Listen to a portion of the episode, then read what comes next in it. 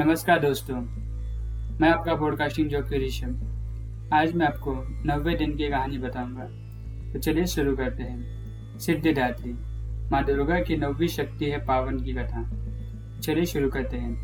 माँ दुर्गा जी की नौवीं शक्ति का नाम है सिद्धिदात्री। ये सभी प्रकार की सिद्धियों को देने वाली है। नवरात्रि के पूजन पे नब्बे दिन इनकी उपासना होती है। इन दिनों शास्त्रीय विधि विधान से और पूर्ण निष्ठा से जो साधना करने वाले साधक होते हैं, उनकी सभी सिद्धियाँ प्राप्त होती है। सृष्टि में कुछ भी इसके लिए असंभव नहीं है। ब्रह्मांड पर पूर्ण विजय प्राप्त करने की समस्त उसमें है। मार्कंडे पुराण के अनुसार, अनिमा, महिमा, गरिमा, लगिमा, प्राप्ति, प्रकारमय ईश्वरीय और वशिष्ठ ये आठ सिद्धियाँ होती हैं।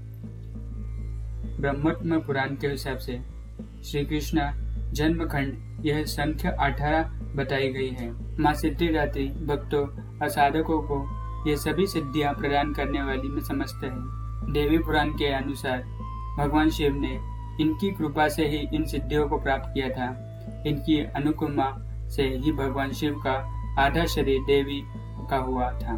इसी कारण लोक में अर्धनारेश्वर नाम से प्रसिद्ध है। माँ सिद्धिदात्री चार भुजाओं वाली है। इनका वाहन सिंह है। ये कमल पुष्प पर भी आसीन होती है। इनकी दाहिनी तरफ़ के नीचे वाले हाथ पे कमल पुष्प है।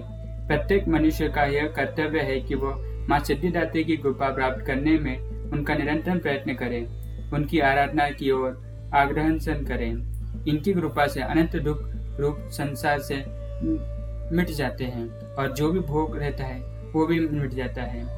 माँ से मोक्ष की प्राप्ति मिलती है। नव दुर्गा में माँ सिद्धिदात्री अंतिम है। अन्य आठ दुर्गाओं की पूजा उपासना विधि विधान के अनुसार करते हुए भक्त दुर्गा पूजा के नब्बे दिन पर इनकी उपासना की प्राप्त करते हैं। इन सिद्धिदात्री माँ की उपासना पूर्ण कर लेने पर बाद ही भक्तों को, साधकों को, लौकिक, परलौकिक सभी प्रकार की कामनाओं की पूर्ति हो जाती है। सिद्धिदात्री माँ की कृपा पात्र से भक्त के भीतर कोई भी ऐसी कामना शेष बचती ही नहीं, जिसे वो मांगना चाहे या पूर्ण करना चाहे।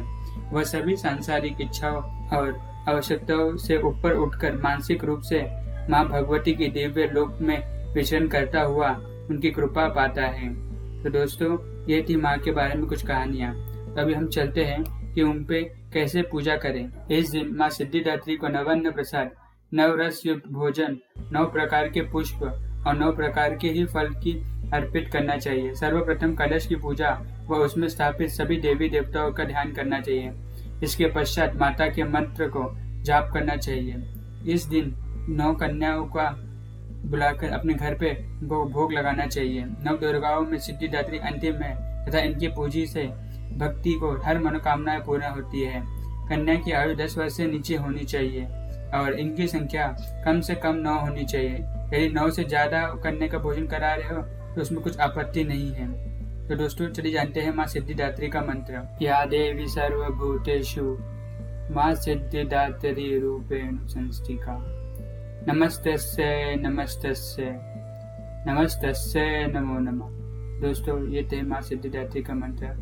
अगर आपको ये सब अच्छा लगा हो तो हमें प्लीज़ लाइक और शेयर सब्सक्राइब ज़रूर कर देना। शुक्रिया।